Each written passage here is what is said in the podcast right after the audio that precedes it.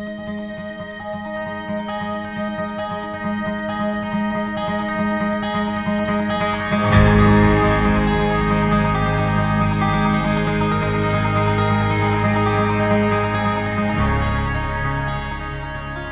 everyone, welcome to a brand new episode of the Behold podcast on the Genre Equality channel. I'm Hitzer. I'm Isa. Um, this week, we're going to take some time to talk about the many films that have inspired the many more films about Batman over the past decade. Um, something that I have noticed in recent times, particularly with new Batman movies, is that I have Hmm. noticed that many modern filmmakers, such as Christopher Nolan or Todd Phillips, or most recently Matt Reeves, seem to just be interested in remaking their favorite iconic crime films um, and just trying to insert Batman characters in there. Oftentimes, Batman himself or Batman's most famous antagonist, the Joker. Yeah. Um, which is why we're going to delve into the, the inspirations behind these many films. Um, firstly, we'll talk about Michael Mann's Heat, which came out in 1995. Yep. It famously and quite obviously inspired The Dark Knight. Mhm. Uh, next up, we'll talk about Martin Scorsese's Taxi Driver and The King of Comedy, which was mashed into an unholy amalgam, uh, which became um, Todd Phillips' uh, Joker. Yeah. Uh, and finally, we get David Fincher's Seven and Zodiac, which serves as almost blatant inspiration for Matt Reeves's uh, The Batman. Mhm. Um, I am I am in no way saying that filmmakers should not take inspiration from previous films. I think every film takes inspiration from the director or filmmaker's favorite film. Yeah, for Um, sure. It's it's clear and true, and I'm not knocking it for being derivative or, or lacking originality. The purpose of the this Behold podcast is not to knock the Batman films. Yeah. The purpose is to make you aware of where its inspirations came from and perhaps get you to delve into these iconic movies, which in my just you know personal opinion are better than the Batman movies that it inspired. Mhm. Uh, but that's up to your subjective, you know, taste. Yeah. Yeah. Um. What about you, I, uh, Isa? Like, uh, which of these five films you think um surprised you the most? Oh man. Um I I uh like Heat, Taxi Driver, classics, watched them a couple of times. Seven is one of my favorite kind of crime films of all time. I think the one that stands out most to me is King of Comedy. Uh for sure Mm. because this is my first time watching it. Uh it Yep. is it was fascinating just kind of like seeing that and like eventually doing, you know, some reading up about the whole process behind that. Like De Niro's kind of inspiration for that. The fact that um uh this is Scorsese's favorite De Niro character, which is kind of insane, right? Yeah. Uh, and and later on, as we but as we you know uh, kind of cover King of Comedy, I- and I think I do have some thoughts about that because I did rewatch Joker after rewatching Sta- Taxi Driver and watching King Mhm. of Comedy, and just that how that kind of impacted my opinion of Joker itself. Um, so we Which already wasn't very good. yeah yeah there was just something um i mean in in comparison to like in direct comparison like i meant immediately went from watching king of comedy immediately to like right after i went and watched joker um Mhm. just having that kind of like side by side comparison or at least like the lingering thoughts and emotions from the king of comedy going into joker uh wow i have a lot to say about that so we'll dive into that when it becomes uh relevant uh for sure Definitely. but like man king of comedy blew me away like i w- wasn't expecting it like just reading uh reading the kind of like the synopsis or and and you know what Mm. the write-up was about uh it's like okay i can see how this feeds into the inspiration for phillips's joker um Yep. but oh my god the movie in and of itself is is brilliant in so many ways and uh, we'll get Mhm. we'll get to that once we jump into that topic Definitely. Um, my favorite of the five is Heat, which is our first topic. So yeah um, let's delve into that. Heat obviously inspired Christopher Nolan's The Dark Knight, Mhm. and I think directors often have their cast and crew watch specific films before entering production. You know? Yeah. Um, there's this famous story on There Will Be Blood where Paul Thomas Anderson screened uh, The Treasure of Sierra Mad- uh, Madre because it contained the tone of you know desperate greed that Anderson was striving for in his own film. Mhm. Um, before shooting Rogue One, Gareth Edwards had his team watch a list of films including The Bridge of over River Kwai and 12 O'Clock High to show them the kind of war flick he was aiming for. Yeah. You know, it wasn't just going to be a normal Star Wars; it was a war movie. And just before the production began on the second installment of Christopher Nolan's Batman trilogy, The Dark Knight, he had his production hits and cinematographers watch Michael Mann's Heat. Um, yes, there are obvious parallels between the Joker, uh, sorry, between the Dark Knight Yeah. and Heat Mhm. in the form of the bank robberies that open both films, Yeah. or the concept of a small paramilitary force operating within the limits of a major city. But it wasn't necessarily the specifics of plot and character that interested Nolan in, in Michael Mann's film. Mhm. In Nolan's own words, I'm quoting him here. I always felt Heat to be a remarkable demonstration of how you can create a vast universe within one city Yeah. and balance a very large number of characters and their emotional journeys in an effective manner. Um, yeah, there are visual parallels between The Dark Knight and Heat, but most remarkably is the tonal parallels. Um, how it is shot, how Gotham, how Gotham City for the first time feels like a real city. Yeah. Um, and you know, um, Heat. Uh, not only is Heat included uh, in this also, but you know, obviously, um, Christopher Nolan also pointed out LA Takedown, which Heat is based on uh, or adapted from. Um, just a quick insider side note thing. Um, Heat is a remake, if you guys did not know. Um, Heat is a remake of Michael Mann's TV pilot called LA Takedown, Mhm. which was critically panned and commercially panned. Um, basically, everyone hated it from the network executives to Joe Schmo on the couch back in back in the late, early '90s or late '80s, whenever it was. Yeah. Um, Michael Mann decided that it wasn't his fault.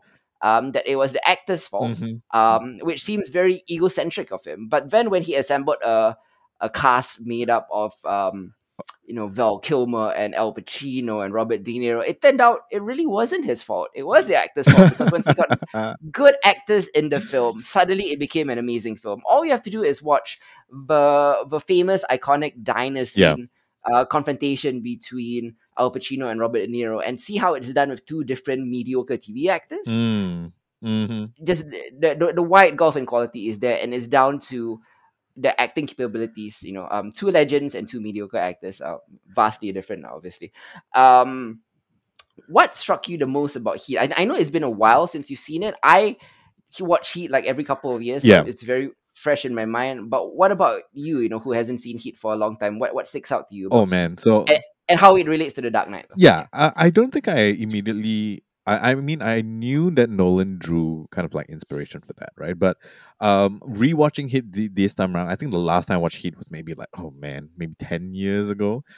long time yeah, but right? now it's on Netflix, so you know, uh, I, I'm kind of like putting them on and revisiting that. It's just like, oh man, just like I think this is peak Al Pacino, peak De Niro, right? Um, Mhm. Uh, just kind of at the height of their powers, kind of like you know cresting in their careers, and just before they start to play like strange versions of themselves in all other films to come. Um, yeah and it's just like that intense kind of like uh character acting that that permeates throughout this entire film right like it's so Mhm. easy to forget um these now extremely famous extremely popular actors and and just be lost in the characters that they're playing here yeah so many quotable quotes so many amazing lines right uh we were Mhm. joking about uh the great ass line uh, Great big ass! ass. and like Yeah. that scene still cracks me up. Uh, I I Yeah. burst out laughing for that just because like it, it felt so out of place but so apt at the same time, right? Um, Mm. and it, and it's kind of nuts. Uh, Heat is oh man, just just the way in which the the script balances who we follow, right? Uh, not in Mhm. terms of just like the actual situations that surrounding them or their actual character journeys and stuff. Is so well balanced and climaxes at the point with the diner scene, right? That Mhm. at that point you don't um take sides, right? Mm. And it's so crazy. And I think this is the first time I realized how little De Niro actually says at the table, uh, in Mhm. compared to Pacino. Uh, and it's just that weird kind of like uh, head tilted, uh, chin down, kind of like eyes up look that he he classically has owned right over the years. That is Mhm. so effective in conveying a myriad of just like uh, emotions and kind of like the the character itself while Pacino is just going on and on. Um, Hmm. fucking love it. You know, fucking love it. And like that is just one of the very, very small ways that um you can see how great actors can bring a script to life, right? Uh, after watching Heat, I went to watch the YouTube clip of LA Takedown. Mhm. Man, I couldn't get through it.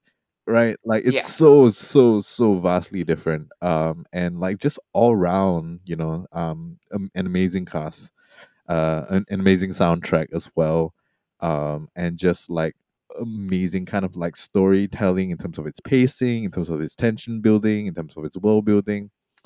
Yeah, I Mhm. got to give it to to Michael Mann, man. Like seriously, it is a classic for a reason, and if you guys haven't watched it, you're missing out. Yeah, yeah. You know, the film is sort of set as uh, um, this immovable force meets, you know, the um, what was that? Uh, What, what's the phrase? immovable Immovable object, force, unstoppable force.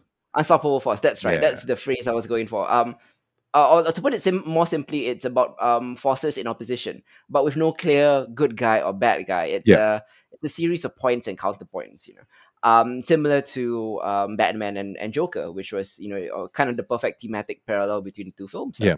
it follows you know the cop played by Al Pacino and the bank robber criminal played by Robert De Niro. Um, good and bad, light and dark, and throughout Heat, man, uh, Michael Mann is telling these stories in parallel, underscoring their similarities with scenes, conflicts, and characters, serving as direct complements to each other. You know, Mhm. um, this careful character construction and its balance of screen time and sympathy is why the now legend- legendary diner scene in which the cop and criminal sit down for coffee and conversation, you know, carries so much weight. Yeah. Um, like you pointed out, like neither raises their voice, Yeah. neither loses their cool. Mhm. They speak from a place of almost mutual respect, even affection, you might call. Yeah. Um, it's like a first date, two people marveling over all that they have in common. Um, I do what I do best. I take down scores. You know? Um, De Niro says, you know, um, you do what you do best. Try to stop guys like me. Um, I don't know how to do anything else. Pacino uh, says to uh, to which, you know, De Niro replies, neither do I.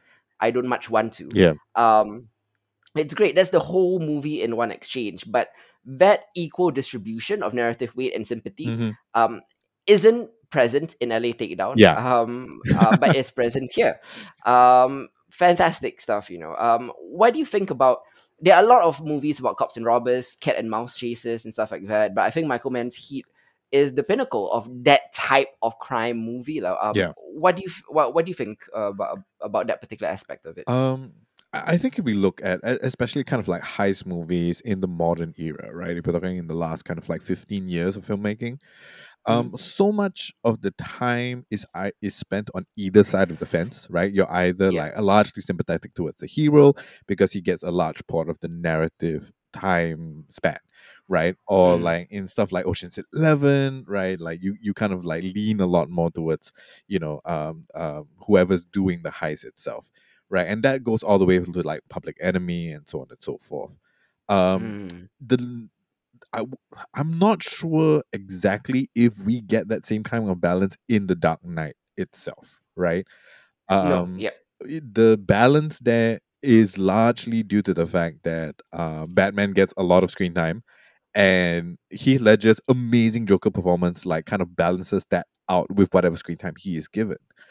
Um, Correct, yeah. You know, and so I, I mean, like while it feels like balance, like there's nothing that comes close to kind of this distribution uh, that's there, and like we haven't seen anyone kind of like dance that dance as well as Mann did with Heat.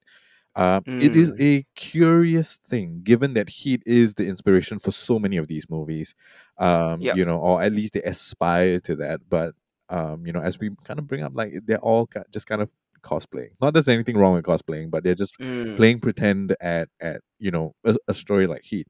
Uh, in my Mm. mind, yeah, I, I don't really recall another movie that has achieved that kind of fidelity when it comes to uh balancing out like opposing uh parties or opposing factions.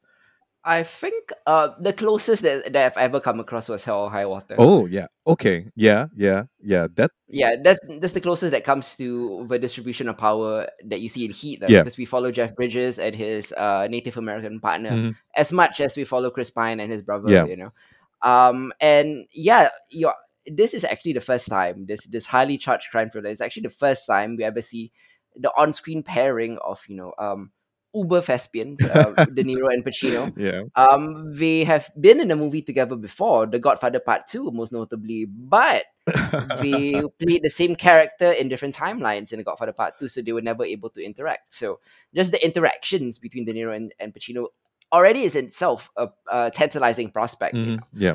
um, that Michael Mann's film is, you know, an extraordinarily intelligent and stylish and violent and realistic study of moral decay and human nature in Los Angeles Mhm. makes it doubly cool.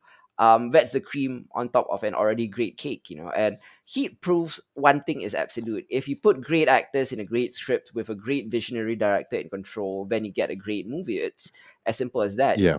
Mann as a writer and as a director has concocted this great duel between two mercurial um, forces, uh, characters, you know, Mhm. um, and the battleground is LA, sort of shorn of glamour. Yeah. This is not LA as we see in many other movies. It is a moody, expensive cityscape. You know, it's shot in very earthly pastels. It's very twilight. It has a lot of twisted morals Yeah. and crumbling relationships and dying dreams. And compare that to your average studio movie, it could be the surface of the moon so far apart. the, the film the film's sense of environment is peerless, and I think that's what Nolan was trying to capture in making Gotham City like LA in Heat, Yeah. um, specifically, you know, Mhm. and to a, to a lesser extent, Matt Reeves with um the unnamed city in Seven, um, paralleled with Gotham City as well.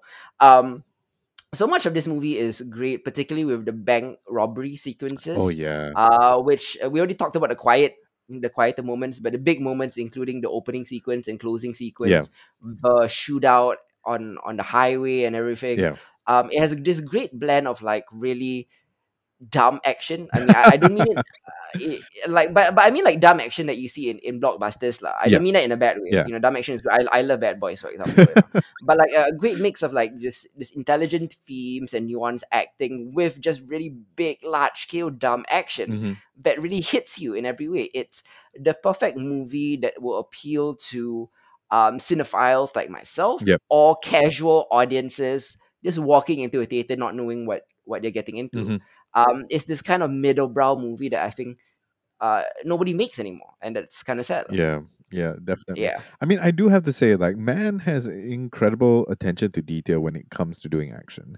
Uh, Mhm. I, I feel as well. Like, if we talk about the highway scene, um, I was reading like this particular thread where they're talking about like um they reload when they need to reload, like they're counting the number of shots that they take, which is such a rarity in Hollywood, right? Because you know apparently like twenty round clips can fire like eighty bullets or something like that before they need to um, Yeah, do yeah. that. So I, I Uh, really enjoy it when a movie does that because like it adds a, a sort of reality to you know the combat Mhm. uh, that we don't always find, right?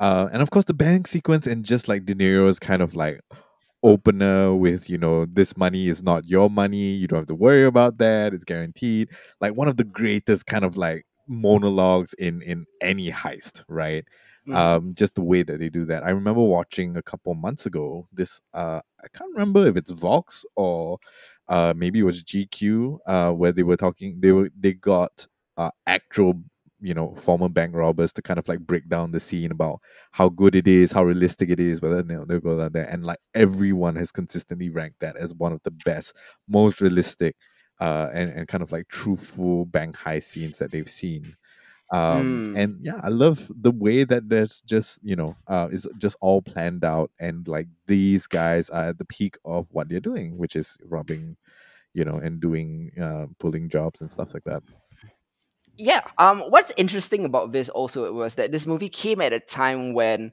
the De Niro and Pacino were waning in their powers. Like, not necessarily like they couldn't do it anymore. Yeah. It's just that they seem to be, I don't know, phoning it in. Uh, particularly in the mid nineties. Yeah. Uh, Michael Mann actually managed to wrangle prime Pacino and you know um prime De Niro from like ten years ago yeah into this movie. Yeah. You know, you you you still see sen- uh some scenes where De Niro's like um wide eyed, bug eyed, overacting, Cherise Newing that you see in like Scent of Woman. You yeah know, the the the famous uh, great big ass scene is, is one of those moments where he just like lapses into that. Not not that I mind uh, at all, you know, Yeah. because it it goes with his character. But I love that Mann was able to pull this from from two actors who was clearly just like cashing checks at that point. Yeah. De Niro's performance in particular is a model of composure. Mm. Um, at one point we see him reading a. I I recently rewatched this. lah, so I saw him reading a book right in bed uh, or, or in a diner called Stress Fractures in Titanium Yeah, yeah. uh, which encapsulates his character, which I did not un- I did not um, notice it at the first point. You know, Mhm. um, stress fractures in, in titanium. That's perfect. That is what the character is. And Pacino, Chino is obviously more voluble, operating uh, almost in the same line of borderline self parody as he was in like Sense of a Woman or, or The Devil's Advocate. But but yoking his flamboyance smartly to the demands of the role. You know, Yeah. like whenever Vincent flies off the handle, it's always shown to be purposeful Mhm. as the coping mechan- mechanism of a post of a possibly coked up cop. Um, it's not it, it's not explicitly shown that he's coked up, but I mean that, that guy is definitely coked up. Oh yeah. I mean, yeah, like, given um, the time period it's set in, right? Like, it's it's it's almost a sure bet. Uh, Definitely, you know. Um, I love the way that Mann shoots. You know, he always uses thirty-five millimeter film. Yeah. Um, handheld sometimes, and I love the pathos in Mann's movies, um, including and especially Heat. You know, comes from this impossibility of reconciling individual excellence with conventional forms of security and or fulfillment. Yeah. He has he likes to go with this lone wolf archetype. And his lone wolf archetype is doubled in this movie because we have two lone wolf archetypes Oh, on yeah. opposing sides, you know mhm. and it's sold as this unprecedented summit of two ranking new Hollywood icons from the 90s. you know, Um, which is sold by that coffee date, which everyone talks about. It has these this pulpy grandeur Yeah. that um that is Mann at his most charis- charismatic, you know. It feels both like artistic and formal, but at the same time it feels pulpy and dumb, you know, Mm. at, at the same time. And and I love both sides of, of Heat, which is why it's one of my favorite films of all time. Um any um thoughts about Heat and or the Dark Knight before we move on? Oh man, I I mean, like, I think we said majority of what like um what all the we sung all the praises that we possibly could. Um, Mhm. you know, and I um maybe we'll talk about a bit later the fact that we have so many De, so much dinero, Uh, So much. yeah, so much dinero uh, in general in the stuff that we're talking about in this particular episode, uh, and Mhm. that how that just kind of like pans out. But yeah, Heat, amazing, amazing thing. It makes me excited for um, what's Mann Teaching Project, Tokyo Vice. Uh Tokyo Vice, yeah. Yeah, Tokyo Vice. I'm really, really hoping like the the promotional material for that seems very Mann in terms of like just the look, the style, the sheen of it. Um, you know, but I'm looking for a lot more of like the the the coffee scene of like you know uh um Al Pacino kind of telling down like I need to hold on to my angst and that whole grand speech that he Mm. makes to his wife. Like I'm hoping that Vice has a bit more of that than the promotional material is showing. But you know, we'll Yep. see. Fingers crossed.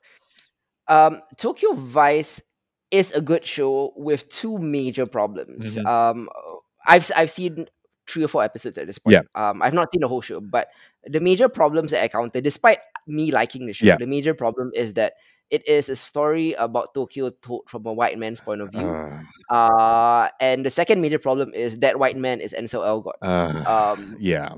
so it's a bit hard to look past that lah. But when the show delves into the Tokyo underworld, featuring to- uh, featuring Japanese characters, Mhm. uh, portrayed by Japanese actors, Yeah. that's when the show is at its best. Uh, is it is it Watanabe? Uh, oh, yeah, Watanabe is in it, and and there's a lot of other Japanese, uh, more unknown Japanese actors in it too lah, that do very very very good work. lah. nice. Um, and so Elgort is not Pacino and or De Niro. Yeah. Um, and the fact that Ansel Elgort already has this cloud looming over him with the allegations and all of that, or Mhm. makes it even make adds even more like eh like an ick factor to Yeah, it, you know. yeah. Um be, beyond the fact that it's like why are we following this white guy in the Tokyo underworld? Yeah. You know, the story could have been crafted around it. But anyways, whatever. Like it was a decent show. Okay. I should I, I you should give it a watch. But yeah, the Ansel Elgort is like not the best thing for the show. If you do get a season two, Yeah. move on to the Japanese gangsters because they're more interesting. Definitely. Yeah. Uh, next up, let's move on to uh, let's talk about this in tandem. We'll talk about Martin Scorsese's Taxi Driver and The King of Comedy. Um, two sides of a film that amalgamated together to make The Joker. Mm. Um, Todd Phillips is very acclaimed. um, I would, in my personal opinion, unfairly so, uh, 2019 film, yeah. um, pays homage to both unsettling classics, but I think misses their point. Mm. Um, about the only thing everyone agrees upon Joker is that it's the kind of remake of t- it's a kind of remake of two of the two Martin Scorsese movies, la, the 1976 Taxi Driver and 1982 King King Kong, Yeah. both of which star Robert De Niro, as does Joker, um, who you know obviously an intentional homage, right? yeah. Um, in Taxi Driver, De Niro is a delusional, self-styled vigilante, Travis Bickle, who Mm. is a Vietnam vet and a violent misanthrope who becomes obsessed with a campaign worker played by Cybill Shepherd uh, and a van underage prostitute played by Jodie Foster, her first role actually, um, and then ultimately his own sordid heroic fantasies. In The King of Comedy, De Niro plays Rupert Pupkin, a lousy but eternally optimistic stand-up comedian Yep. obsessed with late night comedy host uh, Jerry Langford, played by Jerry Lewis here, and deluded about his chances of getting on Langford's show. Um, Pupkin and his equally obsessed friend Marsha concoct and then conduct a kidnapping to make sure their dreams come true. Mhm. In these two movies, De Niro is playing two sides of the same coin men who lose touch with reality and blur their own paranoid fantasies with real life. Yeah. Um, what's chilling about both is that they initially present as engaged, courteous, or even genial men with a strongly developed moral sense and a genuine interest in others as humans. We are tricked, though, like the women they both pursue, Mhm. into thinking that they are at worst ridiculous but harmless. It's only when they're rejected that their true colors start to emerge. As I mentioned, De Niro appears in Joker too, though now as a secondary character. Here, he's in the Jerry Lewis role Yeah. as Murray as Murray Franklin, a late night uh, talk show host whom future Joker Arthur Fleck, played by Joaquin Phoenix, idolizes.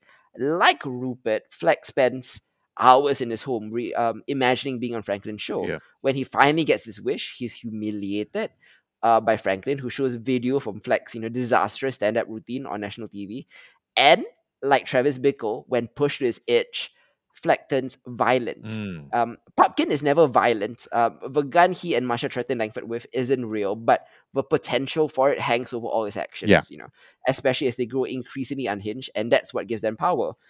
All three of these guys, guys, um, Travis, Rupert, and Joker have plenty in common, and Joker knows it. All three of these movies coax us to watch a guy crack up, then violent, and then become a folk hero. Mhm.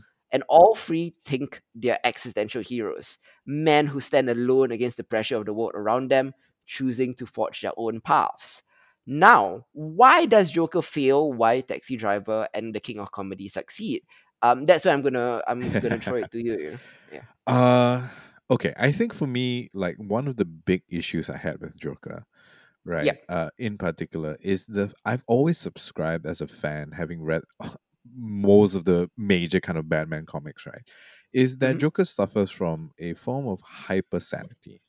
Right, Yeah. um, such that you know the conventions of society and the culture surrounding it, like that, is not important to him because it's he sees the world in a vastly different way from everybody else, um, Mm. and as such, that uh, as duous acts as that may be, right, um, to explain his actions, uh, is the reason why he does the thing he does, right? That like nothing is really of consequence in a very nihilistic way, and therefore, right, that explains the violence, that explains what he does. He is looking to entertain himself, more or less, right, uh, with this incredibly uh, obsessed uh, obsession with Batman, you know, as his Mhm. kind of coun- counterpart. With Joker, we don't get that right? It is Mm, the fullest uh it is the realization of delusion in the joker that we get. And i feel like um um having watched king of comedy and and and joker back to back right the non-violence that we get in king of comedy feels far more threatening and far Mm. more malicious than um the violence that we get from joker right because it Mm. constantly simmers under the surface in king of comedy right and having watched those two movies back to back uh i felt uh, upon rewatching joker like it seems so much less potent of a movie Mm. right in terms of its themes in terms of what it's trying to say even in terms of like the lines that are very clearly paying homage to king of comedy right it is a pale pale comparison Um, not just, and I don't think it's the actors necessarily, but just like the script and the violence that they choose to include uh, as part of this Joker story, right, takes away from the the just kind of the weight, right? Because so so much of the time, like the truly horrifying or terrifying characters are the ones that are capable of a great deal of harm. Uh, but always find a way to kind of skirt that. Like they get their way without necessarily having to, you know, shoot someone in the head, kill a bunch of men, uh, a, a bunch of suits in in the train, uh, and all Mm, of that, right? And it feels as though the exploration with pump, uh, with Pumpkin's delusion, and the way that mhm, that ends feels far more satisfying, despite the fact that it's an unknown whether or not that actually happens, right? mhm, uh, because it feels like it sees that to its logical, not logical, it, it, it sees it to its delusional conclusion, right? Uh, yep, as part of that character and an extension of the story past what would be the climax and denouement of the action. Um, mhm, but for Joker, you don't get that, right? It is what it is. It sets it up. It becomes a prequel um, to whatever kind of like universe like Todd Phillips is creating in his head with the inclusion of this Batman character, right? And mm, and it doesn't work because Batman isn't there, right? It doesn't work mm, because as a origin story, it does not it it misses out on like the two big things: the fact that number one, that Joker isn't delusional, right? mhm, For for most intents and purposes, if you're talking about like the comic books or so many other different iterations of the character, right? And there is no counterpart to that, you know. yeah Um, and that for me is why Joker fails um, to capture what I think is the essence of that particular character and turns it into a facsimile of the King of Comedy slash Taxi Driver. Yeah, it captures the visual aesthetic of Taxi Driver and the King of Comedy and the storylines or, or arcs of the King of Yeah, Comedy and Taxi Driver without actually get, getting into the meat of the thematic yeah, meaning of, of what Scorsese was trying to get to, you know. Um, just because Joker succeeds in looking like these films, it doesn't mean that films also manage to convey their original meaning. hmm You know, um, Scorsese has always been an empathetic filmmaker, first and foremost. Um, and Phillips has shown that his first foray into dark, character-centric storytelling, that hmm that his disposition as a filmmaker is much more cynical and cold than Scorsese's was. yeah, By presenting us with a narrative bereft of comedy, without a clear voice of reason, in a world that is as unironic as it is disturbing, Joker functions as a Scorsese movie devoid of Scorsese's most important quality, the humanity. yeah, Um, I think Phillips manages to capture Scorsese's spirit without its soul, mm. making Joaquin Phoenix's admittedly amazing perf- oh performance yeah, or take on the villain hmm feel less like the clown prince of crime and more like a Frankenstein's monster of 80s and 70s Scorsese movie references, yeah, you know. Um, that's where it feels and and it's kind of sad lah. Um, when you look at Travis Bickle and and and uh, Pupkin as as characters, you know, like um all all three characters in all three movies are in their early 30s, yeah, 30s, you know, um, early in their careers, and their their pathology that simmers under Bickle's surface seems born or something uncomfortably familiar. I think something that we all understand. hmm The King of Comedy spots the same feeling of uneasy lived-in knowingness, you know, yeah, although it's um, I think Pupkin's destructive impulse seems more bent on glory-seeking self-humiliation, hmm um, in in the limelight rather than hurting anyone. You know, familiar ter- territory once again. You yeah, know, um, Pupkin's line as he's led away uh, from Langford set in handcuffs is "better to be king for a night than a schmuck for a lifetime." hmm Uh, rings true, but in a way that's only gotten more distressing uh, in the years since, yeah. especially considering the comedy scene um, today. You know, yeah. um, Bickle, on the other hand, uh, like unlike Pupkin, who has kind of, but I think because King of Comedy has become such an underseen classic, Yeah. um, that he he never quite gained the fan base that Travis Bickle, Tra- Travis Bickle has. Travis Bickle seems to have a fan base that kind of misses the point of Travis Bickle and seems to admire him. yeah. Um, I think this thriving fan base is presumably made up of the same guys who idolized Tyler Durden. Yeah. Um, on the internet, you can find all kinds of fan art, you know, featuring like Bickle, uh, featuring Bickle, you know, like like handmade posters and wall tapestries and stuff like that.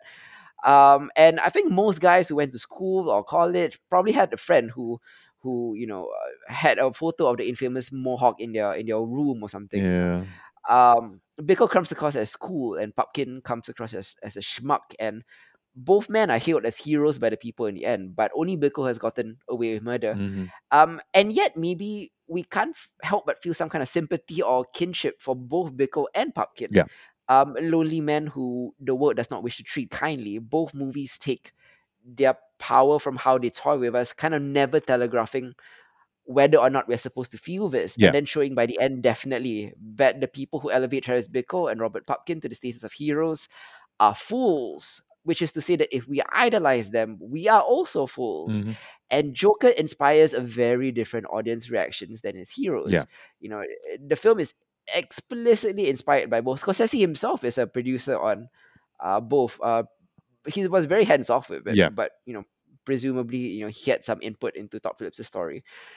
Um, it's complicated, but I think Todd Phillips just doesn't capture it because he doesn't capture the humanity of both characters, as, as I mentioned, Yeah. by mashing them together into one tale Mhm. and removing most of the film's humor and irony. We are left with a movie that can't, can't quite get a handle on its protagonist the way that Scorsese's two films managed to. Yeah. And that's complicated by wrapping up the Bickle Pumpkin avatar into the skin of the Joker, who comes with his own baggage. you know Yes. uh, who comes with his own history, um, and who has himself become a meme for the internet's angry man elements and fringe. You know, Mhm. um, it's yeah, it's it's it's at the same time fitting that he would make the Joker like Taxi Driver and the King of Comedy, but at the same time not. Yeah. It's it's hard to really do with Fleck and what the King of Comedy did with Pumpkin when the Joker's biggest fans veer awfully close to a Pumpkin type with Bickle like aspirations. Mm.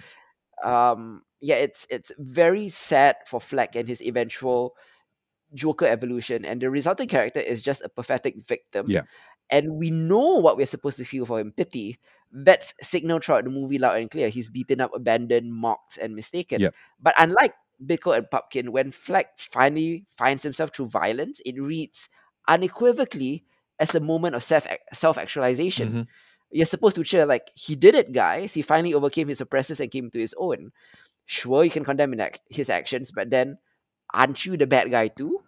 Um, this is the weird cognitive dissonance that Todd Phillips didn't get from his two inspirations. You Mm. know, Yeah. Sure. um, I, I, I don't know. Um, I, I want to get your take on that as well. Yeah, uh, I mean, like it. We have to be very careful. I think, like when we're watching something like Joker, what is being shown does it actually humanize Fleck's character, right? Mm, Um, his struggle and his, the abuse that he kind of goes through, the kind of revelations that we get from his childhood and all of that, right? They seem to hit the same beats as like you know uh Bickle's kind of PTSD or kind of like the delusional psychosis that that Pumpkin has like they they ring the same but they're not the same right um Mhm. there is there aren't really moments in which we see Fleck uh as a truly vulnerable human as much as a Mm. victim right Mhm, uh, and and I think that to me is an important distinction to make um in, in, in terms of like the decisions he makes and, and stuff like that. Like they it, it all has the shades of what we saw in Taxi Driver and what we see in King of Comedy, uh, but it's not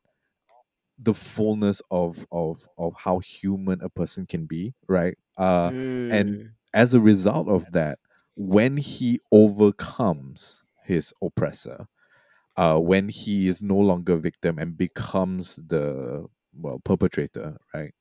um, Yep. it's not the same as uh, it's not the same as Bickle going into kind of like rescue Iris, right? It's not the same Yeah. as you know um, taking that moment, uh, a pumpkin taking that moment on stage, that ten minutes of fame, uh, to say something that is his truth, uh, Mhm. because we don't get that with Joker, right? Like he never has that moment. The actualization is not self-realization uh i i uh, i- if if that makes sense right Yeah. um so I I don't know. Like there's it's hard to kind of break it down in that way. Uh, Mm-hmm. because the way that Joker is paced, right? Like it's one thing after another, one thing after another. There isn't really enough time for the character to breathe and to come to terms with those things, right? Mm-hmm. And whereas for both Bickle and Pumpkin, like there are these moments of of clarity within the film itself that give us the space to say like, okay, like this is who he is as he is at this point in time, and therefore all actions he takes after this stem from that. Um, I'm not sure if we get the same thing with Joker. Uh, Mm. Yep. additionally, right, Joker Yep. suffers from the fact that the Joker character comes with its own baggage. And this Mm. looming, looming thing over the movie is the fact that Heath Ledger did it better uh, Yep. right right uh and we've just talked about the dark knight and all of that and and heat right but at the end of the day like to me live as far as live action goes like ledger's joker is as close to the source material as it gets right Yep. hyper intelligent hyper sane uh chaotic because he wants to be chaotic you know uh Mm. it feels as though like his joker is never angry he's never Yep. disenfranchised because he doesn't care about any of that right like he Mm-hmm. doesn't pay attention to the rules because the rules don't apply to him as far as he's concerned and that Yeah. makes him so much more threatening against you know um against his against batman against his counterpart um Mm-hmm. but while while uh Fleck rages against you know the system that has him under his thumb and all of that like that just rings false right he doesn't feel as much of a, a force of nature like Heath's Joker does and Mm. more just like you know a celebrated um someone who eventually becomes celebrated for for enacting violence and acting out uh, Yep. which in and of itself is a, a problematic kind of thing, right? Like I Mm-hmm. feel if we were to extend the logic with that and eventually have a Batman in in Phillips's universe, right? Like it's not gonna work, right? Batman's gonna trounce this Joker like any time of the day just because like it's not the same motivations, it's not the same kind of like drama behind that. Um, the character just isn't built the same way to withstand kind of you know vengeance, right? Yep. as we go into the next movie. Yeah. Y- yeah, definitely. You know, um, I think both the King of Comedy and Joker, are, and of, of course Taxi Driver, are very much like You know, the sad clowns manage to become massively successful as comedians. You know, and offering kind of this commentary on how the media landscape both oppresses and idealizes outsiders. Yeah. But what makes the King of Comedy so effective, more so than Joker, is that it is human in its commentary, and the film is actually hilarious. Not in a laugh out loud, knee slapping way, Yeah. but in a kind of darkly acerbic, ironic sense that makes it impossible to take seriously. You Yeah. know, like one look at Pupkin, a character whose name is constantly mistaken for Pumpkin, something that I, I almost like do also when I'm doing this review, will have you chuckling you know, at the sheer stupidity of it all. Yeah. And the Joker is just not like that. His plight as a mentally ill loner is so tragic, yet also so repulsive that when he succeeds in the end, it's unclear if the audience is supposed to be disgusted or happy with him. Um, that's a distinction that is not in Taxi Driver or The King of Comedy because Yeah. That distinction is made clear by by Martin Scorsese. I mean, down to like the small things, like Phillips's reliance on a Frank Sinatra soundtrack is is also something that brings Scorsese to mind. Um, yeah. even even little things and and and and that song that that frequently plays you know the 1966 sinatra recording of That's Life you know the the song Mhm. tells a simple story of a man who's continually knocked down in life but always gets back on his horse uh, by playing it so much and by having joaquin phoenix even mouth the words of the song in the film's ending we are left with the idea that this song seems to represent the message that phillips is sing- seeking to send to the audience um, yeah, sure, Fleck is knocked down a whole lot in Joker, and he manages to bounce back. But after all the shooting and stabbing and killing and carnage and crying, um, it's all presented without morals in Yeah. Phillips's film. Yeah. Joker doesn't feel like a story of redemption or of warning at all. It feels like a gradual loss of humanity. And for Scorsese, the filmmaker who once called movies an act of faith, I think all the references in Phillips's film don't feel like homages. They actually feel like blasphemy to me um, which is why I feel in the end the film that most closely matches in terms of quality is source material is the Dark Knight, as you were talking about, Mhm, right? mhm. The Dark Knight most closely matches Heat in terms of quality. The one that least, the one that is furthest apart of all of these is Joker and the Scorsese films. Yeah, I think. yeah. Um, something that falls in the middle of them both, um, neither too great or neither too bad, as we have talked about in our review, Yeah. is Matt Reeves's The Batman. yes. um, man, uh, probably more so than um Joker or The Dark Knight. Mhm. Matt Reeves Matt Reeves wears his influences more blatantly than the other two films, than the other two Batman Yeah. films. Um, Uh-huh. like from the moment Matt Reeves came aboard the Batman, right? The conversation from interviews to um trailers has all has been on the director's influences, his inspirations. You know, Reeves and Robert Pattinson have spoken at length about their many sources of inspiration, um, which you know effectively sets the Batman apart from past iterations. you know. Um, in a sense, yeah, the film absolutely sets the Batman apart from past um inspiration uh, from past iterations. Uh, but the Batman itself, um, how do I describe this? uh? The Batman is more of a David Fincher mood board than an actual movie, if you know Mm. what I mean. Yeah. Um, Uh, it, it's just David Fincher things thrown together. Um, and yeah, that's about it. Um, okay, let, let me describe like Seven and and Zodiac. If you've never seen Seven and Zodiac, you'll probably be like, "What the fuck?" Watch Seven and Zodiac. please, please do. The influences and the stuff that is directly copied is just so blatant that you can't miss it. Yeah. You know, it's not it's not something subtle like The Dark Knight and Heat, which is actually not that subtle to be honest. lah yeah. or you know. but but Reeves definitely took a page or two from David Fincher's book on world building, uh, and the Batman is, I guess, a little better for it. You know, like the the rundown streets of Gotham seem caked in the same grime as the unnamed city in Seven, which could be Gotham City as well. I've always, in my head canon, always considered it Gotham. Um, Kevin Spacey's serial killer seems made for Gotham. Um, it has this perpetual downfall, downpour. It's always raining uh, a fixture in both films, uh, and and the downpour can never wash away the city's uh, uh, filth. You know, it can never make it clean. The, there's perpetual darkness. Uh, Batman embodies the shadows of Gotham as a means to keep criminals in check, and you know the cinematographer for the Batman, Greig Fraser, kind of wields that to the same effect. Um, like Seven and so many other crime thrillers, Mhm. the Batman avoids any light that feels natural. Like Bruce Wayne himself, the film's natural darkness Yeah. forces us all to be nocturnal animals.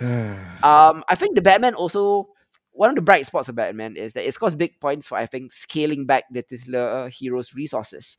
Um, Bruce Wayne is in year two of his exploits, which means he has to lean more on his talent for sleuthing than fancy gadgets or allies. In the Batman, Bruce Wayne has Lieutenant James Gordon on his side, which adds to the film feel, feeling of being overwhelmed in this sea of corruption and crime. Mhm. Um, and the good cop, crazy cop dynamic has been hashed out in countless detective films over the years. The relationship between Batman and Jim Gordon owes a lot to Seven, uh, because of um, Brad Pitt and Morgan Freeman's character dynamic too. You Mm. know, um, then there's also the film's killer John Doe, the his cryptic MO, um, his diaries and journals, which is strongly reminiscent of yet another film, Fincher film, Zodiac, Yeah. this time based on real life. On the big screen, Riddler has kind of become synonymous with Jim Carrey's iteration. when you say Riddler, people think of, of that version, right? Yeah. The pink hat, scenery chewing iteration from Batman Forever. Yeah. Depending on who you ask, his campy take translates effortlessly into any Batman film. But Matt Reeves was keen to take the character in another direction. Mhm. Um, in many, many interviews, he has said the Zodiac killer was the real world analogy that he used to ground this particularly Huh. this particular member of Batman's rogues gallery Yeah. from you know um the duct tape, um the his his crudely made costume, Yeah. the ciphers, um that Zodiac leaves behind, you know, all the cryptic ciphers that the real world detectives have trouble cracking, but Batman does crack. Um, the Riddler's re-establishment as a serial killer is one of the key ways that the Batman grounded its story, and it was important for Reeves to strike a balance between that and the scope of a superhero film. Mm. Um, but it is in the end still a film about cosplaying crime fighters. So there were a lot of outlandish influences that counteracted uh, what he wanted to do in terms of uh, copying the vibe and tone of Seven and Zodiac. Um, having re-seen Seven and Zodiac recently, Yeah. um, how blatant were the influences to you and and and what what do you catch from what matt reeves was trying to take from both movies and was he successful Yeah. Okay. Wow, Where do we start? This is actually a lot of things to pick out. Let's let's talk Mm. about let's talk about the unnamed city in Seven and Gotham first. yep yep, right? yep. I feel like um again, right? It it captures the the look and the feel of it, right? Like the, the Mm. fact that it's worn down, it's downtrodden, it's hopeless, it feels cynical, it feels cold, it feels uncaring. Uh, you know, it's both always raining and it's always raining. Like both were either always raining or always kind of like dark, right? And and misty Mhm. and obscured in a way where like there's no visual acuity for either film. yeah Yeah. Uh, which I get and which I understand and which works for the Batman for sure. Uh, Mhm. However, I feel as though we don't get enough time with non lead characters in the Batman to really see how the city wears them down.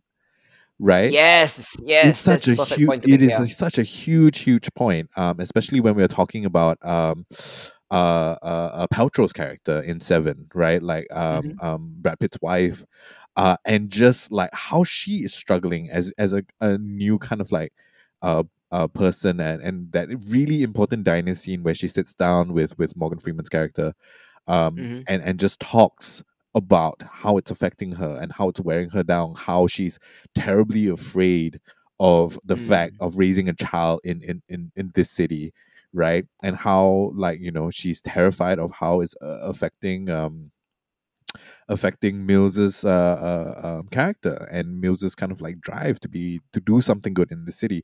We don't get that with the Mm. Gotham in the Batman, and I think that is a wasted kind of opportunity, right? All this, all the minor characters, um, even from Gordon himself, right? Like you don't sense that hopelessness, you don't sense that despair, and because of Mm. that, it feels as though um, the Riddler is far less interesting or motivated a character than John Doe is as a villain.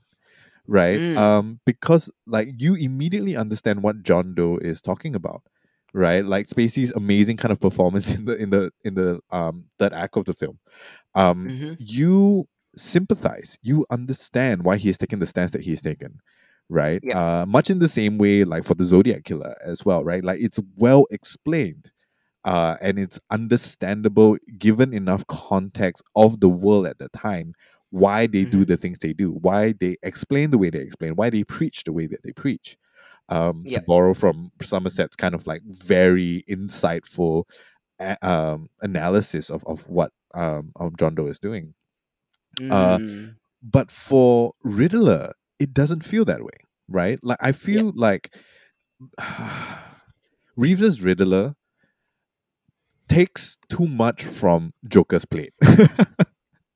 Sure. if if yeah. that makes sense, right? Like you have these two actors, right? And and I I mean with with the fact that we have uh, um Barry Barry Keoghan's Joker kind of looming on the edge of that as well just makes the two characters seem like extremely conflated. They feel like one character possibly, right? As Mhm. opposed to like um as opposed to like the very clearly defined campy Jim Carrey Riddler, right? Who Mm. despite all his camp, who despite all the shenanigans, who despite the ridiculous green latex outfit, right, is extremely effective in what he does. Um, Yep. you know, it, in terms of distincting of of um being uh, of identifying himself distinctly. Yes, exactly. Right. Like Yeah. as as a villain, branding on point. Right. This one branding Mm. not clear at all. Sure, you leave riddles, but does that make you the Riddler necessarily? Right. Uh, Yeah. and it it feels less compelling that way because I think like Batman, by and large, is really defined by his rogues gallery. Right. Mm. Uh, and and I think like the Dark Knight is a very clear vision of that, and then less Yep. so you know when Bane shows up. Um, it yeah. Um, so again, like the context is missing for Gotham in the Dark Knight. Mm. We don't see enough of the city, quite literally, and how it affects its people for Yeah. it to set up that way, right? Like, sure, there's an orphanage, right? And it's different because you were an orphan with privilege and I was an orphan without privilege and all of that. Sure, but it doesn't show me like the greater context of that, right? And I think it's a missed opportunity to spend more time with Gordon, maybe, right? Just to kind of elucidate that for the audience. Uh, Yeah, uh, yeah. Um, I feel that Matt Reeves almost expects its audience to have seen Seven and to assume that Seven is the same city. You know, mm, he's just setting it there. Yeah. You know, um, um, yeah. I mean, the comparisons, especially with you've you've already touched upon most of the Seven comparisons. One of the biggest comparisons with Zodiac isn't just the ciphers that the Riddler leaves. Yeah. That's quite quite blatant, but it's also this idea of the of obsessive sleuthing of of of be of obsessed detectives Yeah. Who who can't go beyond the mystery and can't live their lives. You know, it's a missed opportunity in that aspect as Yes. well, because the film doesn't doesn't cover Batman's obsession, Yeah. or it doesn't feel as obs- as unhealthily obsessive, uh, because he's trying to save lives and all that. He's doing this for a good reason, Mm-hmm. right? And so are the, de- the detectives in Zodiac, you know. But I think Fincher manages to capture the dark side of that better. yes. Um, I want to touch upon like the two films, I guess, independent of uh the independent of the Batman. Um, David Fincher's first film is not Seven. No. David Fincher's first film is the horrendous Alien 3, directed by him and written by Joss Whedon. Mm, You would think that that would be um a, a, a match made in heaven, dream pairing when both were early in their careers and in their primes, right? Yeah. But I think 20th Century Fox meddling seems to have uh, driven David Fincher out of big budget studio uh, filmmaking for the rest of his career. Yeah. Um, this botched production is is man, you should there are books written about it. You should go read it. I I have know. okay. But Okay. but Seven is where Fincher's filmography truly begins, Yes. and it's fitting for a director who kind of identifies himself as a cynic, and that he should lead a movie that abhors human nature, um, massacres the good in more ways than one, and even feels a slight reverence towards its heinous killer. There's a beauty to the cruelty as the movie presents a stylized realism Yeah. that taps into a rotting, fetid world, but does so without establishing a particular locale you know, drenching the unnamed city in rain and sinking the shots into darkness and low angles. Um, Seven is where David Fincher really came out to play.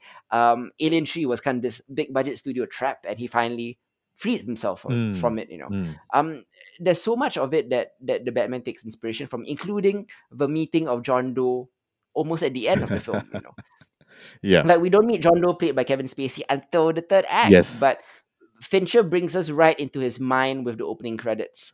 Uh, the cold open itself is a somber prologue to the evil we're about to witness, but there's this artfulness to John Doe's technique. Yes. You know, um, in the commentary track, Fincher argues that Doe has more enthusiasm than technique, but I beg to differ. Mm, Um, Somerset agrees that something like keeping the sloth victim alive for a year takes incredible will, but it can be done.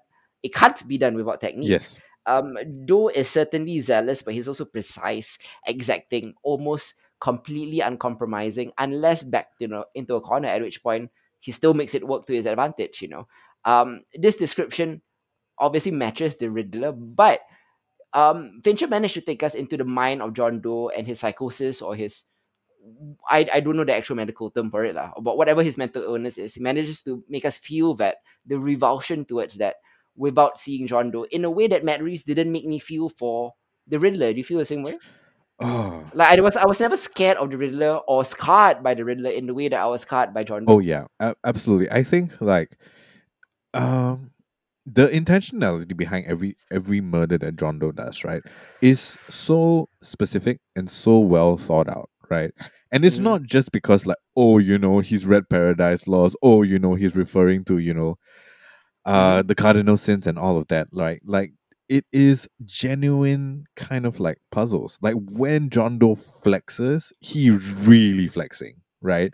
Everything that the Riddler throws at the Batman gets solved like that. It is a non it's a non-issue, right? Maybe because they're simple riddles which anyone in the audience could guess themselves, not the world's greatest detective. Exactly, right? And I Yeah. uh, again, I, like we've had multiple conversations about this, right? Like so few iterations of the Batman have ever come close to tackling the fact that at the end of the day, his superpower, more than anything else, is that he's the world's greatest detective. And strangely enough, the closest that we've seen of that is Ben Affleck's Bruce Wayne, Yeah, yeah, yeah, right? Which I think is a shame. It really, really is a shame. Like when your villain, especially in a Batman movie, is not up to par, right? it makes it that much poorer of a movie you know Yeah. uh, and when you say you're drawing from like something like seven or something like zodiac like these puzzles these riddles these questions these ciphers are man hours tons and tons of man hours are spent of that people are obsessed with it people dedicate their lives to solving it right and then Mhm. you just solve it in like one liners and in the end like your amazing second third act is uncovered by you know the fact that some Catwoman. by cat okay brought brought to you by catwoman and then the entire uh, unnecessary extra plot is because you know someone some cops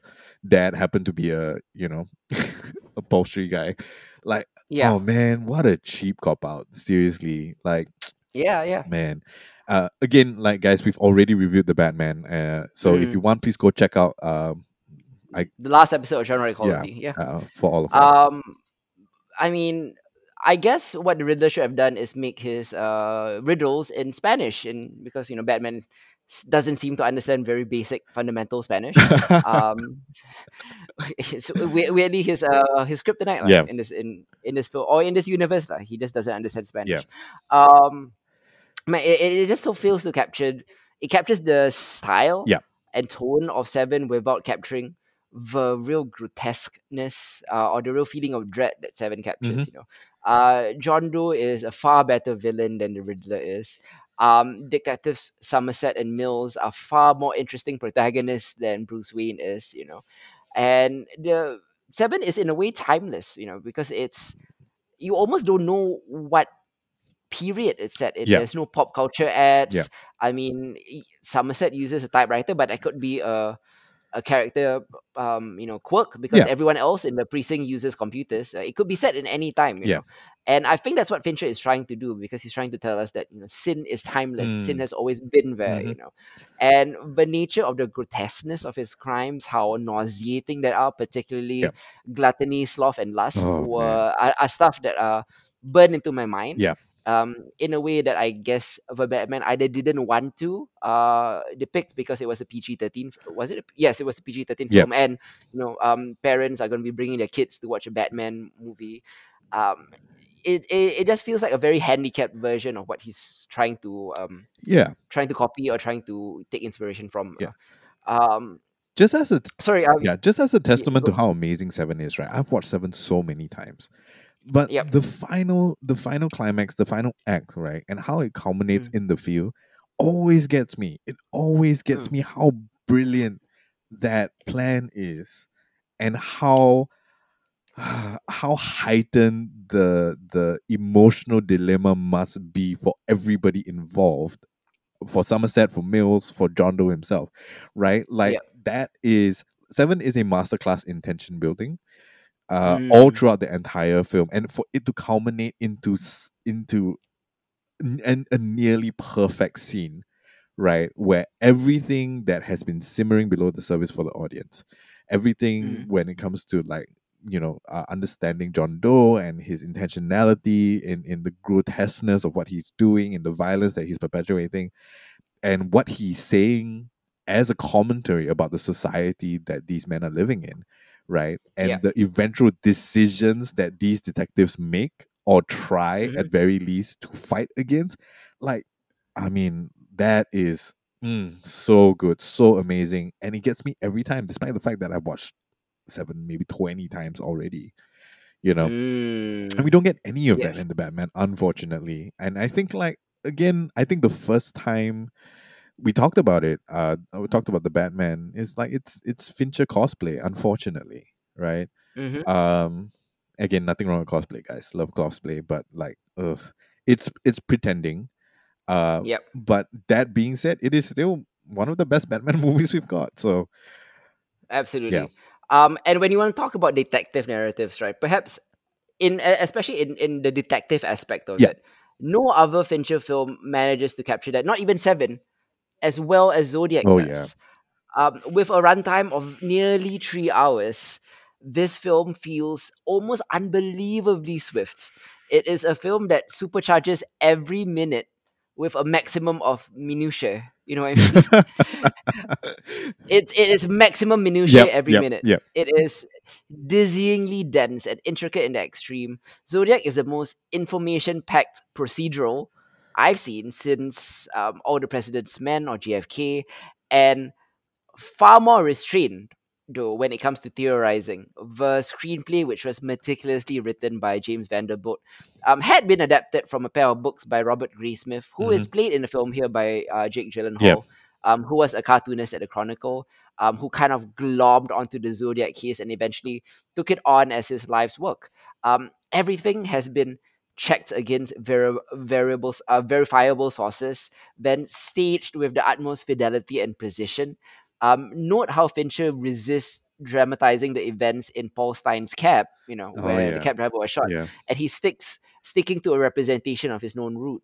The result is kind of this like um orgy of empiricism, an orgy of empirical evidence, um, uh, a, a monumental geek fest of fact checking, speculation, deduction, code breaking, note taking, forensics, graphology, fingerprint analysis, warrants wrangling, witness testimony, phone calls, news reports. You know, um, uh, I wa- I felt as a viewer like I was stuck in a filing cabinet for three hours, and I meant that as a compliment. You know, it's it's a remarkable feat of concentration. Zodiac is the most fully mature triumph of detective stories. For all the reasons that I mentioned, do you agree? Yeah, for sure. I mean, for me, I think it wasn't so much a filing cabinet necessarily, Mhm. but it definitely felt like one of those like red thread com- conspiracy rooms. Oh man, I Mm, fucking love that. Uh, just the fact that I get, I feel like I'm tangled up, right, with all the things that are presented to you, and as I watch these men struggle to Mm, uncover this and the and the cost at which it comes at to their personal lives and their families and so on and so forth and careers. Um, mm, like that in and of itself is I feel at a loss, right? Like I understand that there is no real way to find at the truth, and it eats as me as someone who's watching these men do it, particularly Gyllenhaal's character. Uh, I mhm, understand why he's driven to this obsession because you know with everything that's presented to you, with everything that's thrown at you, with everything that's un- uncovered or unknown or uncertain, right? Like it Yep. adds an extra degree of frustration as an audience member that is captured so remarkably by Fincher and the actors uh, Mm, that I get it. I know why you would throw your family away for you to write this book, right? I mhm, understand why all of that happens, you know. Uh, and being able to do that in the most subtle of ways, right? Like it's never going out and say, "Oh yeah, I am frustrated with this," right? Like it's all, it's all showing. It's not telling.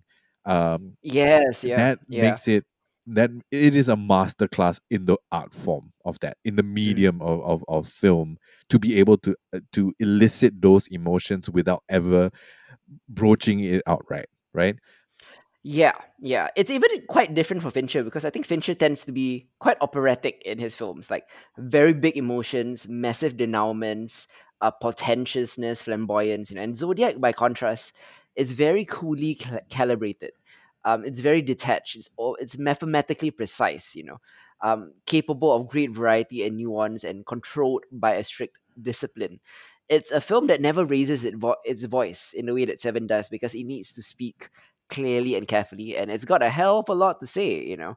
Um, Fincher has always said that he's just wanted to tell a good story, and mission accomplished. It's that very lack of pretense coupled with a determination to get the facts down with uh, maximum economy and objectivity that gives Zodiac its hard, bright integrity. mm, It's a crime saga. It's also a newspaper drama. It's also a period piece, and it works just fine in all three respects. But the thing that it works best at is an allegory of life in the information age. mm, In that respect, I think the the film is at at its most successful.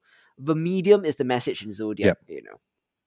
You know, um, a serial killer flick that isn't really about the serial killer. It's a procedural key to the psychology of procedure yeah more than the man engaged in it. You yeah know, how many times have we seen quote unquote uh, the genre is called procedurals. right? How many times have we seen procedurals that pay no attention to procedure? All the time.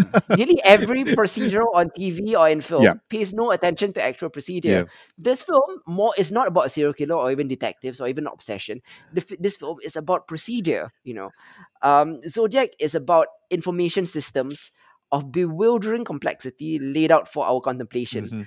It's it's an epic reflective analysis of how one canny lunatic triggered an all-consuming flood of data that swept up and drowned three different en- entities Yes. the media the police and one man's life Yep. you know and and zodiac does you know have you know serial killer elements of course lah, because it's about a serial killer but it's not really about Nope. that it's about media communication systems and procedure Yeah.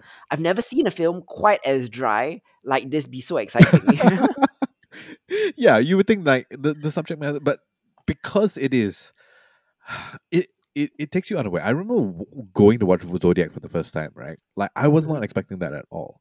You know, uh, just the fact that I was like, okay, maybe we follow one guy, maybe we, you know, see like maybe there'll be parts of obsession there, but the overwhelming amount of information that comes in, the ridiculous number of calls that they have to deal with when they ask for tips, right? The Mm. the crushing amount of uh um just suspects that they need to kind of sort out and all of that, right? Like none of that was something I expected when I watched Zodiac for the first time. And every Yeah. time I rewatch it, it strikes me as um clinical in such a strange way, right? Like to to say that this overwhelming amount of information is clinical is is weird and paradoxical. Uh, but it Mm. is poised to be evocative, right? Uh, of of just like um an overwhelming of your senses and your your mind's ability to process that while you are watching the movie. yep Um, Yep, yep, yep. I think that's the most spe- special uh, part of Zodiac. Why I find it to be so hard to convince people to watch Zodiac because the description of it sounds so boring, right? Yeah. but it's not. It's not. Yeah. Um, and it, it it proves that you can wrench out good drama from good detective procedure. You Yeah, know, for sure. um, which is something that I think a lot of detective films, including the Batman, seem to uh don't at least don't do as successfully. lah. I'm not gonna say they're all failures, Yeah. but none of them are as successful as Yeah. as Zodiac, I think. Yeah. I mean, even we go with, like with the next nearest kind of like recent thing, like Mindhunter, right? You don't Mm. get the kind of the same kind of finesse with that, you Mm, know. Um, which which I think is unfortunate because it's promising in so many ways. Yep. Yeah. Yeah, yeah. You know, it's it's a it has a very unconventional three act structure also. Yes. Um, because all three parts are basically divided by by time periods Mhm. and and Zodiac isn't even concerned with giving you a, a strong sympathetic hero. Oh, yeah. He's they're more concerned with observing characters in their operative roles in a larger phenomena, which is the consumption of media. You know? Um, and it's it's fascinating. I've never seen a film like Zodiac, uh, and I don't think I will ever see again because it's tough to make. Uh, um, the closest I can, and they're not one to one comparisons. Sure. It's very apples and oranges. But I think David Simon does something similar with his shows as well Mhm. when it talks when he kind of investigates um, ecosystems of fringe communities. Uh, it's something that David Simon does really well and really taps into Mhm. in the way that Zodiac does. Um, and that's the closest comparison I can I can get. Um, any last thoughts on Seven or Zodiac before we move on? Oh man! Uh, again, guys, like uh, readily available. Seven and Zodiac are both on Netflix as well. If you haven't caught them or Mhm. you haven't watched them in a while, uh, and you've Yep. just watched the Batman, um, you can go check it out and see what we're talking about. And hopefully, you guys have your own kind of like thoughts and opinions about that. Definitely. Um, for our final topic, we'll talk about some of the recommendations from this April. What have you seen recently, or read, or listened to Ooh. that uh, you want to shout out? Yeah, so I just recently caught uh, a couple of days ago the first episode of uh, Spy X Family, which is a new uh, Mm. anime this season that is I've seen it too. yeah, it's it's one of the new ones that have gotten a uh, the Netflix release, right? That very coveted Netflix release uh, Yeah. special. Uh, I believe I've shouted it out before, but uh, watching the first episode, I've gone back and I just like binge through the manga itself. It's been one of my Mm. favorite kind of pickups over, over the last uh, couple of years. Uh, and I'm so so excited to see it being brought to life. Uh, it is an amazing kind of like comedy of of of misfits Uh, Mm-hmm. and I will definitely be covering that as one of my top picks. Uh, because one episode in, I'm sold. I went back, I went and read through. I think I'm like eighty percent through the manga already. Uh, over the last couple of days. Um, so please go check that out. First episode is up. Uh, it will be it will be a weekly release on Netflix. Uh, of course, you Mm-hmm. anime heads there know where to get your anime fixes. So go ahead and do that. Uh, I'll talk Yep. about it in more detail uh, in our upcoming anime corner whenever that will be. Mm, nice, nice. Uh, it's is that it, or do you have more recommendations? Uh, I I think that's kind of it for now. I haven't really touched on anything else. Uh, I think is worth recommending recently that that we're not cool. Uh, already covering sometime soon. Yeah. yeah, yeah. Um, I believe it's just called Spy Family, right? The X is Yeah. like Hunter x Yeah. Yeah. Okay, okay. Um, one of the recent releases uh that I was really into is a film called Apollo 10 and a half, which is out on Oh Netflix. yes, I've I've got It's that. Mhm. uh Richard Linklater's uh, latest rotoscope film. Um, not latest, like his follow up to A Scanner Yeah. And it plays as like part historical memoir, a home video of his um real life experiences growing up in Houston, Texas, in the '60s, uh, in the late '60s, um, right on the cusp of um, America's first moon landing. Yep. Um, it's an amazing little bit of I don't know how to call it. It's almost like anthropology. Like he immerses you into the life and details and pop culture of what it's like to be alive at that point. Mhm. Um, especially in a, in a small little town where the moon race or the space race was such a big deal. Yeah. Uh, you know, everyone worked for NASA. It's it's a nice little slice of life, home video type of thing that is kind of mixed with the fantasies of a small boy wondering what if he was also an astronaut. You know. Yeah. Um, next up, I want to recommend a movie that is out in cinemas this Thursday. It's called Come On, Come On. Mm, Um, yes. I'll talk. We'll talk more about that in our top ten films of the mid year. Uh, Come On, Come On. Um, all due respect to Joker is uh Joaquin Phoenix's best performance. I feel yeah. he um he plays an NPR type radio journalist who travels around America interviewing children about what they think their future will be. Mhm. Um, one on one day he is uh, forced to take care of his nephew, a small little child who uh, whose mother has to go away to take care of uh, their dad who is uh, mentally ill. So he takes his the son around, uh, not the son, sorry, he takes the, the nephew around in a cross country journey across America while he does his interview and gets to know um and gets to know his his uh, nephew like, in in a way that he never has before.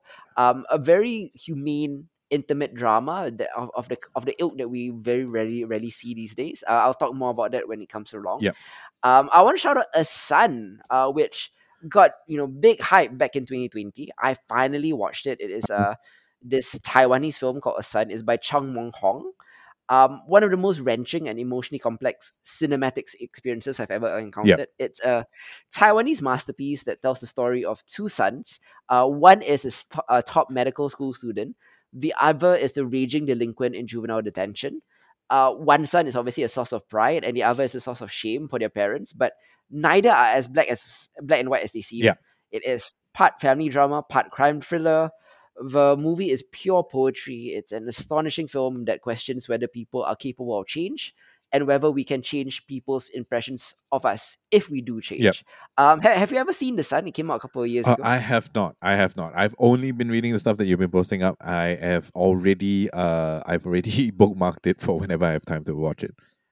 Nice. Um, because of a Sun, I caught up with Chung Mong Hong's uh, more recent release, just released this year in 2022. It's called The Falls.